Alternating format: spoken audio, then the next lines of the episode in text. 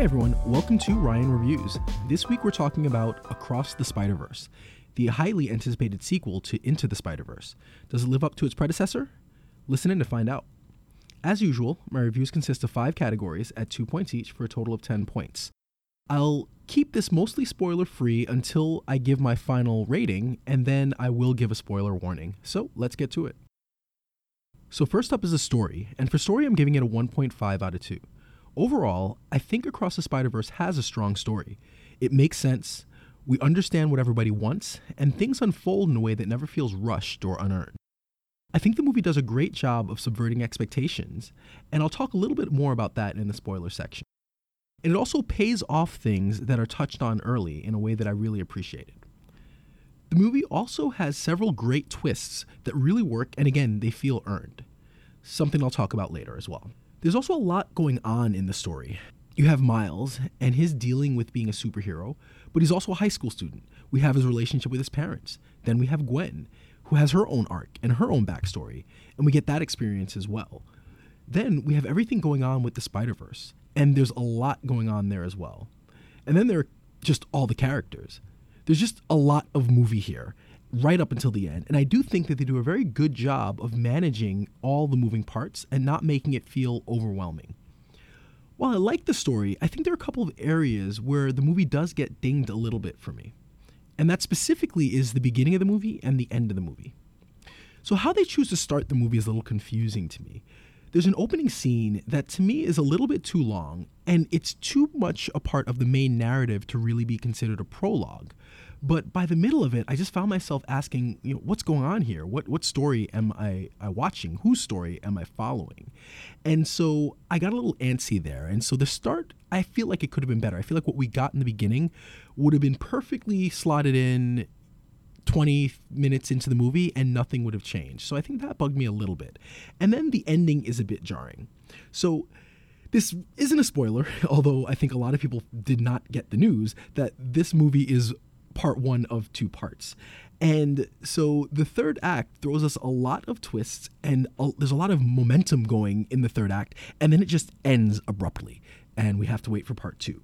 And while even if I'd gone into it with that knowledge, I feel like it doesn't quite work because the movie itself doesn't feel like it has an ending. And so it feels just unfinished and it's a bit jarring the way it ends. So if you go into it with expecting that, it's not terrible, but I feel like the ending could have been done a little bit better. So next up for me is performances, and for performances, I'm giving it a two. So this movie is just chock full of, of great voice performances and cameos. Like the first, this is truly an ensemble, and almost universally everyone knocks it out the park. Shameik Moore and Hailee Steinfeld reprise their roles as Miles and Gwen, and both give great nuanced performances as teenagers trying to balance being a superhero while withholding their secret and also dealing with the responsibilities that come with being a superhero, which they may or may not be quite mature enough to handle. Brian Tyree Henry, who's quickly becoming one of my favorite actors, uh, if he isn't already, and Luna Lauren Velez reprise their roles as Miles's parents and also wonderful in their roles. The two major standouts in this movie, though, are Daniel Kaluuya's Spider Punk, who's just having all of the fun in the world chewing up scenery whenever he's around, and Jason Schwartzman's The Spot, who's a remarkably strong villain and gives a performance that is equal parts funny, tragic, and ultimately very scary. So this all-star cast also includes Oscar Isaac, Issa Rae, Rachel Dratch, uh, Karan Soni, to name a few, along with some other great cameos, which I'll not mention right now. Next up is audiovisual, and I'm giving it a 1.85. So, Into the Spider Verse had a fresh and unique look that was almost universally praised, and Across the Spider Verse takes things up several notches. The movie looks amazing. Words can't do justice to it. It's just so rich, creative, and immersive. I think they do an incredible job of blending the different styles. Each Spider Verse has its own look and has its own feel, and even when characters from the different Spider Verses are interacting, they do an amazing job of blending these styles together in a way that feels seamless and, and never takes you out of it. The action also looks great. It's a bit chaotic, but generally things are tracked well, and I just love how clever and creative they are with some of the scenes and some of the powers, uh, specifically when the spot is involved. Another thing I'll say about the visuals is just how New York looks. As someone who's born and raised in New York and who's lived in Brooklyn and Queens for most of my life, it feels so authentic uh, from the architecture to the culture. It's really beautiful to see. It's something that, you know, I, can't think of many movies that get New York as well as this gets it, um, just visually and just from a feel. So I just love just how accurate New York feels, even, you know, as it's an animated superhero movie. Uh, the soundtrack and the score are also top notch and really add to the movie and add to the big moments. And so the only issue I had and where I had to take a little bit off was the sound mix seemed a little bit off to me. There were definitely times in the movie where I just felt like I was struggling quite a bit to hear and understand what people were saying. And and that happened throughout and so I do ding it a little bit. So although I mean it's just it's spectacular looking and sounds great, there were just a couple of those moments where the, I just wasn't quite sure what people were saying. So next up is internal logic and consistency, which I'm actually going to give a 2. There's a there's not a lot to nitpick, although I'm sure you could come up with some things here and there. But when it comes to the multiverse, it is what it is. And I'm glad that they don't spend much, if any, time trying to explain the science of what it is they just accept that it's part of the world and i kind of appreciate that. Like don't give us some dumb science jargon to try to explain why things work. It just this is the world this is what we have and we'll just run with it. And i kind of appreciate that part of it. Um, there are there are a couple of stupid character choices at times, but I think it's consistent because these are choices made by teenagers, and it tracks. Uh, teenagers, especially those with immense powers, sometimes will screw up. And so I'm okay with some of the choices that may or may not have made sense and that I might not have made, you know, with my 40 plus years of, of life experience. What I did like about the movie and where it did pull it to a two for me over maybe me nitpicking a little bit is that there are a couple of really big twists and moments in the movie and I feel like they did a very good job of of earning those moments. They the seeds were planted early on and the twists worked I didn't expect it, and I think was shocking to most people. And again, they were earned and felt organic. It didn't feel like a twist for the sake of being a twist. It felt like, all right, this th- this all makes sense, and I really appreciated that. And finally, we get to the feels. Uh, feels for me, I'm going to give a two. So I love the way that the movie captures the family dynamics, not just with Miles, but also with Gwen and even some of the other characters throughout the movie. It really does a great job of exploring the complexities uh, not only of being a teenager, but also of being a parent. The movie also has some great moments that are all just built around relationships, people hiding things. It's a common thread throughout, and it works really well. And it's a source of a lot of the tension throughout the movie. I think the movie does a great job of capturing what it's like to be a teen and feeling like the weight of the world on your shoulders, which in this case it literally is and I think the movie's also very funny, but the humor never feels forced. And I think there's just plenty to like in this movie uh, and plenty to feel in this movie, whether you're a kid, whether you're a teen, whether you're an adult. I think it does a really great job of getting emotions out of the viewer.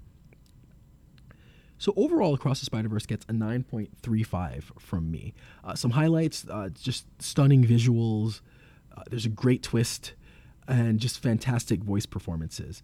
Some of the lowlights, uh, the beginning and the ending, I had some issues with. I feel like they could have been done better. And there were some issues with the sound mixing, but otherwise, just a fantastic movie and great follow up. So now I'm going to get a little bit into spoilers. Not going to spoil a lot, but definitely if you have not seen the movie, I would say pause this and come back to it later because there are some good things in it that I don't want to ruin for you if you're going to see it and care about that thing, those things. So, first up is MVP for me. So, for MVP, it was a little tricky. This is really an ensemble and it's tough to pinpoint one person that's the MVP. So I'm going to go with my favorite performance, which I alluded to earlier is Spider Punk. He's not in the movie long, though he does play a pivotal role in the plot. But Daniel Kaluuya is having the time of his life playing this anarchist 70s punk inspired version of Spider Man.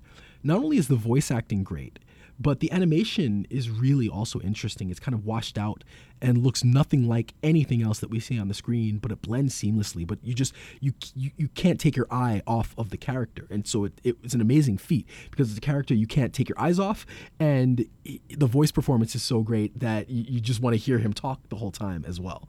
So in a movie with tons of great characters, he's the most fun by far. So for my favorite moments, uh, so my three favorite moments in no particular order. First up is the Donald Glover cameo. I thought that was an awesome moment for many reasons. First of all, he was the inspiration for the character. If you go back and look into the story of how this character came to be, you know, he plays a pivotal role in in, in inspiring that. Second is that he was the first person to voice Miles Morales. And then it was a callback to his appearance in Spider Man Homecoming. So it was just a great full circle moment. Second up for me is Miles finding out that he's not on the right Earth. So we find out early in the movie that Miles was bit by a spider from a different Earth, and so that has an effect on his DNA and makes him this kind of anomaly. He uses a machine to escape that's supposed to scan you and then send you home. And when it takes him home, he has this heartfelt moment with his mother, and we find out he's not on his home Earth. And it just it's a great reveal all the seeds were planted earlier and it really brilliantly sets things up. I was a little disappointed the timing of it only because of how the movie ends pretty much right there, but I really love the way that was was set up and I'm excited for how it's going to pay off. And my third favorite moment, I love the fight with the spot, and there are several fights with the spot. Uh, I think it's just it's just really clever how they use the powers and how both he and Miles use his powers to gain an advantage in their fight it was some of the most visually interesting and creative stuff that I've really seen in, in any of the recent superhero properties and works really well and makes me excited to see now that he's grown in power, like what are they going to do with him? Because at first he's just kind of a villain of the week. He has powers, but they're kind of innocuous, and now he he might be the most powerful being in the universe or in the multiverse. So it's really interesting to see where they go with it. But I love I love the fights with him. So, for my final thoughts, look, Spider Man Into the Spider Verse was one of the best superhero films, animated or not.